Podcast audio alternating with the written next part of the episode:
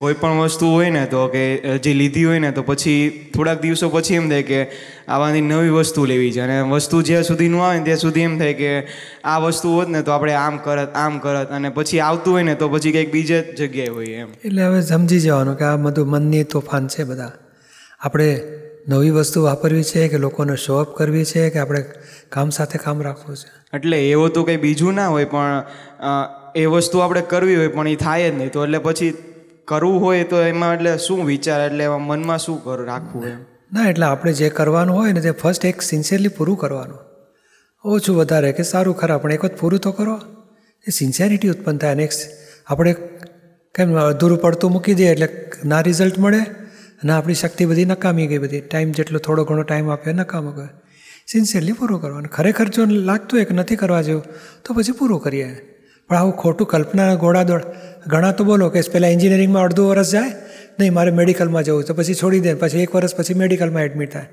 એટલે પૈસા બગાડે છે ટાઈમ બગાડે છે અને વર્ષે બગડે છે. અને આ બધી મગજના તુક્કા જ કહેવાય. એ જે આવ્યું, એક સિન્સિયરલી પૂરું કરો, આપણે અનુભવ થશે ને, લાઈન પૂરી કરીશું. એટલે હમણાં ફિલ્ડમાં એવું હોય કે જે ફિલ્ડમાં જવું હોય ને, તો કોઈક એવું કહે કે આ બીજી ફિલ્ડમાંથી જવાય તો આપણે જે ફિલ્ડમાંથી જવાનું હોય ને તો ડાઉન થઈ જાય કે આ ફિલ્ડમાંથી જ જવાય એટલે એવી ના ના એવું કશું નહીં. અને આપણે એક વખત કન્ફર્મ કરીને પછી ગયા લાઈનમાં એ ફિલ્ડ પૂરું કરવાનું પછી. એમાં કંઈ ચેન્જ નહીં કરવાનો. આ બધું કેવું છે? હું મારું જ કહું ને એન્જિનિયરિંગનો અનુભવ. તો જે હું શીખ્યો તો એર કન્ડિશન ને હીટ પંપ ને બધું તો પ્રેક્ટિકલી જીવનમાં ટેક્સટાઇલ મશીનરી આવી ગયો. એટલે આપણે થોડું ભણતર શું છે? એ ઘડતર માટે છે કે થોડુંક સ્ટડી કરી શકીએ, ગમે તેવા ક્વેશ્ચન આવે તો આપણે ડિસ્ટર્બ ના થઈએ સોલ્વ કરી શકીએ, એક અનુભવ લેવા માટે છે. પછી તો પ્રેક્ટિકલ લાઈફમાં તો નવી જાતનું આવશે. બોલો, કેટલાય ડૉક્ટરો છે અત્યારે? તો બોલો ડૉક્ટરી નથી કરતા અને વાણીનું એડિટિંગ ને બધું સેવામાં એમાં લાગી ગયા છે.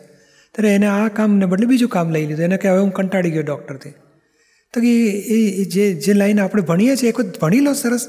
તમારું બ્રેઇન જે બુદ્ધિ ડેવલપ થશે, ખીલશે, તમને ગ્રાસ્પિંગ કરવાનું હાઉ ટુ સોલ્વ કરવાનું, પછી નવું સમજવાનું કેપેસિટી તમારી વધે છે. પછી પ્રેક્ટિકલ લાઈફમાં તો નવી જાતનું આવશે. ત્યારે નવી રીતે સોલ્વ કરતા. પણ આપણી સ્કિલ ડેવલપ થઈ હશે તો સોલ્વ કરવામાં ઇઝી થશે આપણને. આ સ્કિલ ડેવલપ કરે છે આપણી ભણતર. માટે જે લાઈન પકડી ભણી લો સરસ. પ્રેક્ટિકલ લાઈફ જુદી જ બનવાની છે. નવેસરથી જોઈશું આપણે.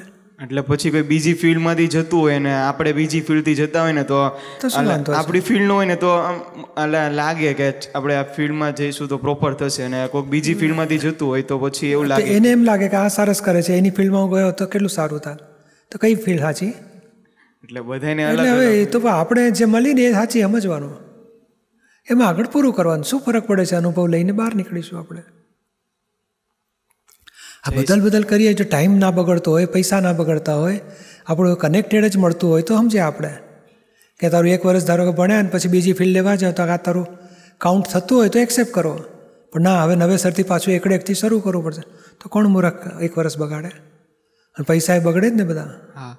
તો પછી શું કામ બગાડીએ? આપણે પૂરું કરો એક બે વર્ષ. બીજા બે વર્ષ પૂરા કરે એટલે બહાર નીકળી ગયા.